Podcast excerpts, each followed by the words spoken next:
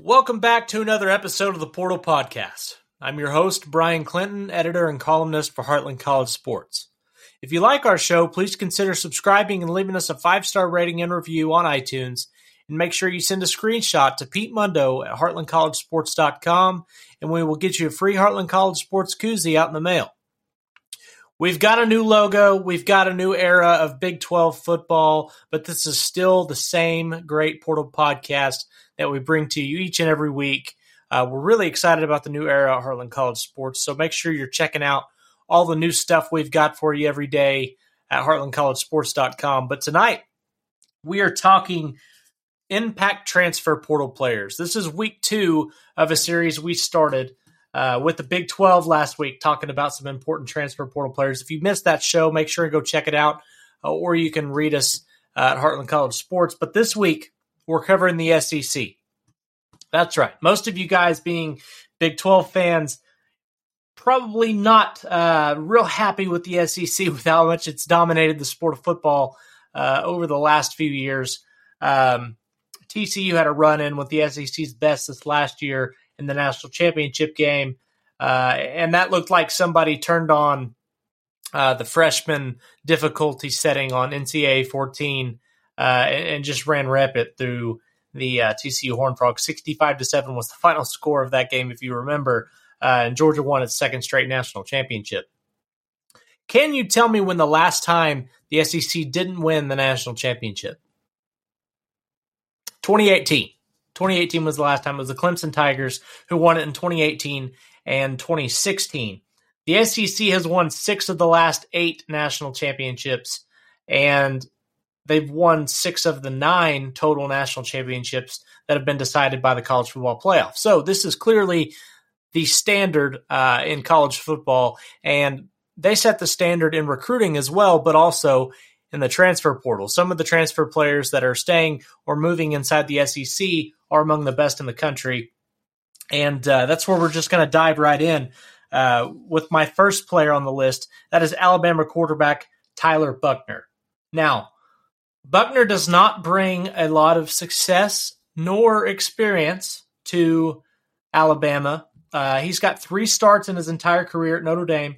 He completed 57% of his passes uh, for 949 yards, six touchdowns to eight interceptions. He's got 13 total touchdowns in his career. Last season with the Fighting Irish, he completed 46 of 83 attempts for 652 yards, three touchdowns, and five interceptions. Now, that's a little bit concerning, obviously, with uh, what you've got in Alabama or at Alabama uh, you've got Ty Simpson and Jalen Milrow, Milroe also vying for the starting job there. But I think Buchner is going to have an inside track to this simply because Alabama's new offensive coordinator, Tommy Rees, comes over from Notre Dame.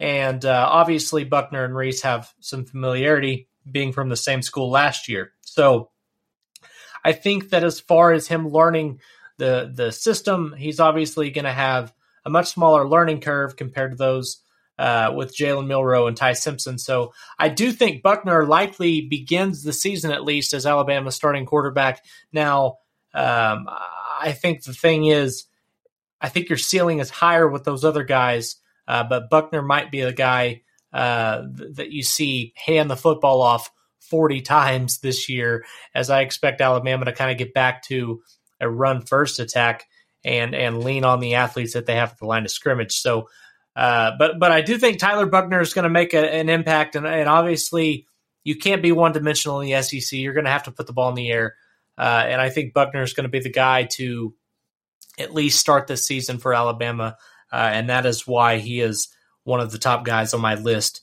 to watch. Second player on my list, Devin Leary. He is the uh, transfer quarterback from North Carolina State, who is now at Kentucky. And look, this was an easy this was an easy choice. Um, you only saw Kentucky's offense average 17 and a half points a game last year in SEC in SEC games, and this is a guy who essentially is going to replace Will Levis, and I and I feel pretty confident about that. Uh, in three seasons prior at North Carolina State, Leary has thrown for 6,807 yards and 62 touchdowns. So this is a guy who has both success and experience coming in uh, from the Wolfpack to Kentucky, and I think that he's going to make an immediate impact for Mark Stoops there. Uh, and I, it's not much of a reach there, so I do think that this is going to be a big impact for for Kentucky and what they have going on offensively. And uh, so I, I, expect some things out of Devin Leary, and, and I expect them to do good things again there in Kentucky with the way that Mark Stoops has had been playing over the last several seasons. Let's talk about another quarterback. Why not? I promise this entire list isn't quarterbacks, but that's just how it plays out here at the beginning. Uh, Ole Miss has a, a new transfer quarterback by the name of Spencer Sanders if you're an Oklahoma State fan or a Big 12 fan, this is an extremely familiar name to you as you've watched him play in Stillwater over the last few seasons, uh, last several seasons rather.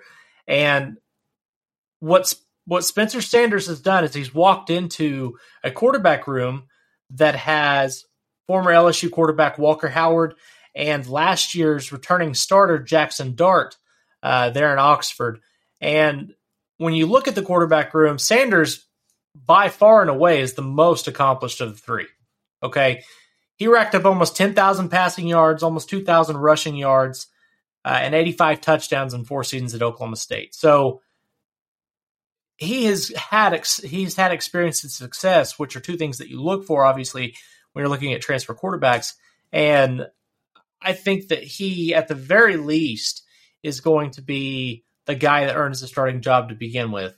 Uh, just simply for the fact that he's been in college for four seasons and decided to see something else, and he, he goes to Ole Miss. So I think at, at the very least, he's going to uh, be your starter there. And when he's healthy, uh, he is a difference maker. Now, the one issue that Sanders had at Oklahoma State was he had uh, he was turnover prone. But if he can clean those up in Lane Kiffin's uh, offensive system, I think Ole Miss could have themselves a really good dual th- uh, threat quarterback going into the 2023 season. And let's just go ahead and talk about the last quarterback on my list. Spoiler uh, Auburn quarterback Payton Thorne, who comes in from uh, or sorry, Michigan State. And this is a big get for Hugh Freeze. And Freeze is really trying to turn things around at Auburn in a, in a hurry. And I think going out and getting Thorne was a big deal. Um, he's thrown for almost 6,500 yards in 29 games at, at uh, Michigan State. And I think that you have experience. Again, there are guys that have experience and success as transfer quarterbacks are obviously uh, hot commodities. And I think that he will be the starter there at Auburn he reaches his first year. So uh, expect big things from him. He does have to overcome uh, incumbent starter Robby Ashford to win the job, but I expect Payton Thorne to be the guy there in Auburn whenever things are said and done, and and uh, and toe meets leather uh, there in September. Let's switch sides of the ball. Let's go to LSU defensive back Denver Harris, who comes in uh, from Texas A&M, and this is a guy that ha- has made lots of, of waves as far as uh, his recruiting prowess. He was the number two transfer in the country, according to 247 Sports. He's a former five star defensive back out of high school. And I think he immediately makes LSU's defensive backfield strong, uh, stronger. And, and I think that there are some things that, uh, there are some things that he needed to get over that he is, brings along with him from Texas A&M uh, maybe some just some culture issues from where he came from. But uh, with, with, everything that's going on in Texas A&M, the, the Aggies they've got a lot of issues uh, going on. But if he can get over that and improve uh, as a collegiate athlete, I think LSU has a big get there in Denver Harris, and he could be just the next great defensive back that LSU's got. Um, I don't think it's really a question that he's going to start with how shaky they were last year in the secondary, but uh, certainly a big get for LSU and somebody that I expect to make a major impact, um, especially with them being a college football playoff uh, team this year. Coming, I, I, just I think that they're going to be a contender for that, and, and he's going to play a big role uh, because their defense is going to improve. Let's look at another Texas A&M defensive back, except this one is incoming uh, this season. That would be Tony Grimes, who comes over from North Carolina. And look, this is a guy that you look at and the stats don't jump off the page at you. He's got 97 tackles and one interception uh, over the last three seasons in North Carolina. But this is a guy that was rated among the best defenders, uh, uh, on ball defenders in, in, college football, and I think that uh, it's not a it's not a coincidence that he lands at Texas A and M. I think he realizes the need that they had there, and uh, he's a home run hit for for Texas A and M. And I, I think that adding a an athlete of Tony Grimes' pedigree is a big get for for Texas A&M, who's trying to turn things around. Uh, for Jimbo Fisher, there obviously who's who's being paid uh, amply for uh, not making bowl games uh, or sliding by each and every year that he's been there. So uh, I think Tony Grimes is a big gift for Texas A&M, and hopefully he helps them out on the second in the secondary, uh, considering that he was one of the most sought after players in the transfer portal this past season. Let's go to South Carolina. The uh, one of the big gets for the for the Gamecocks this season was tight end Trey Knox, uh, who is going to be one of Spencer Rattler's biggest weapons this season. He comes over from Arkansas, and uh, he was big for for the Razorbacks there.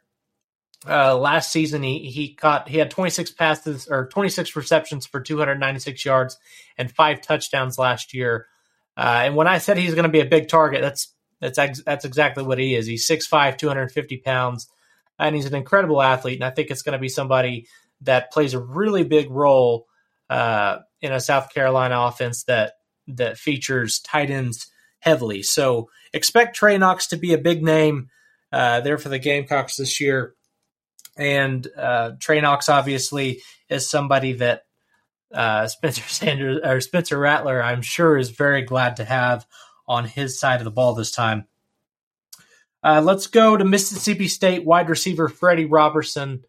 Uh, this one, when you lose a guy like Rara Thomas, uh, you you've got to go out and get somebody that is a veteran and somebody that can go up and get the ball. And this is this is exactly what they got.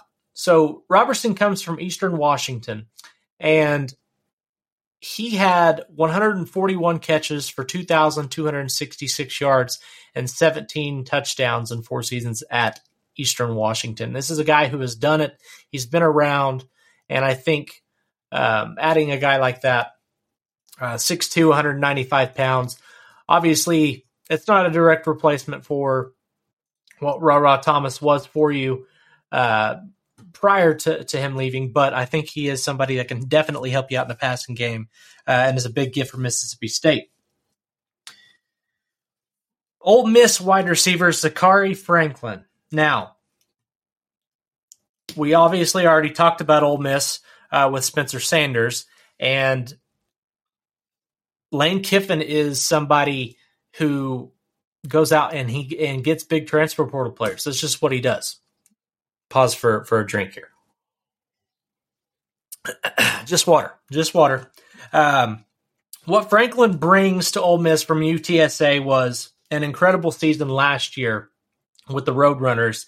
He had 93 receptions for 1,137 yards and 15 touchdowns. So this is a guy who has done it. He has played uh, at the Division One level, has done well at that level, uh, and is exactly what Ole Miss needs, especially when they're breaking in uh, uh, likely a new quarterback uh, in that room. So I think when you add somebody like Zakhari Franklin to an already really talented group of skill players at Ole Miss, this is just it's good for the entire group and it's good for for uh, Lane Kiffin and what he has there. So obviously with him and and Spencer Sanders, I think that you have some really good uh, building blocks for an offense this year that's that's going to be a lot of fun to watch.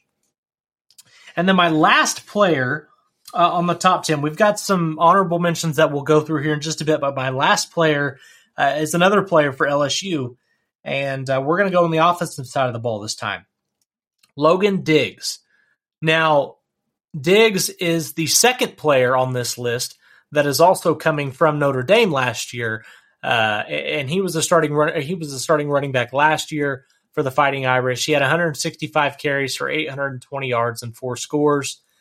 Uh, he averaged five yards a carry for the Fighting Irish, and so this is this is somebody that I expect to play a really really big role in an LSU offense that is going to lean on quarterback play uh, from Jayden Daniels, but I do expect Diggs to have a big role in what LSU does simply because uh, Brian Kelly has always had a balanced attack, and I and I think that having somebody like Diggs there uh, will be really good for them, especially uh, with Diggs being familiar uh, with Kelly from from back in recruiting days. So uh, I think Diggs is going to be a really big uh, impact player for LSU, and he rounds out my top ten in no particular order. Uh, top 10 transfer portal players that will make a major impact in the SEC in 2023. All right, so uh, on this, this is a little more rapid fire, but I've got some other guys just to bring up somebody that some people that you need to be uh, at least familiar with uh, going into the 2023 season.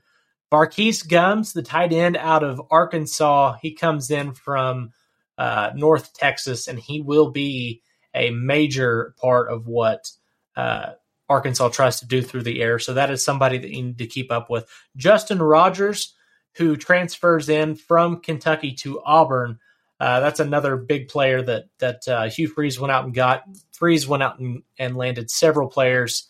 Um, he also added uh, offensive lineman Avery Jones, Gunner Britton uh, from Western Kentucky, uh, Dillon Wade from Tulsa, and, Jones, I mentioned earlier, is from East Carolina. So these are guys that have started at the group of five level, but obviously they're going to be uh, some some big additions uh, for, for Auburn on the offensive line and at the line of scrimmage. So uh, those are some guys to watch. defensive lineman Isaac Ukwu, who lands at Ole Miss. He comes over from uh, James Madison, sorry, JMU, uh, who just made the jump to the to the Division One level uh, not too long ago, uh, and he was a first team All Sun Belt selection last year, and will now uh, join Ole Miss. So that'll be a big uh, big addition for the Rebels on the defensive side of the ball. And then my last one is edge player Ovie Oghoufo, who comes over to LSU from Texas. And uh, we watched uh, Oghoufo yet last year at Texas do some good things um, whenever he had the opportunity, but he was really good for the Tigers in the spring game. So I expect him to be uh, somebody that they put opposite of Harold Perkins, who has just been a home wrecker for uh, for LSU uh, since his time arriving there in Baton Rouge. So if you can add those two guys on the edge, Obviously, that gives them a, a dangerous one-two punch uh, at rushing the quarterback. So, uh, obviously, Brian Kelly's building some good things there through the transfer portal, and it's really exciting to see uh, how those things play out this next year uh, with a with an SEC that feels fairly wide open outside of uh, of Georgia, who has another cupcake schedule again. Uh, so, should be really fun. Lots of guys to watch this year. And uh, that's going to do it for us here tonight. We really appreciate you guys tuning in for the show. And remember, if, if you do like the show, please consider subscribing and leaving us a five star rating and review on iTunes and send a screenshot to Pete Mundo. That is Pete, M U N D O, at heartlandcollegesports.com. And he'll get you a free Heartland College Sports koozie out in the mail. I'm Bryan Clinton, and we will catch you next time out here in the portal.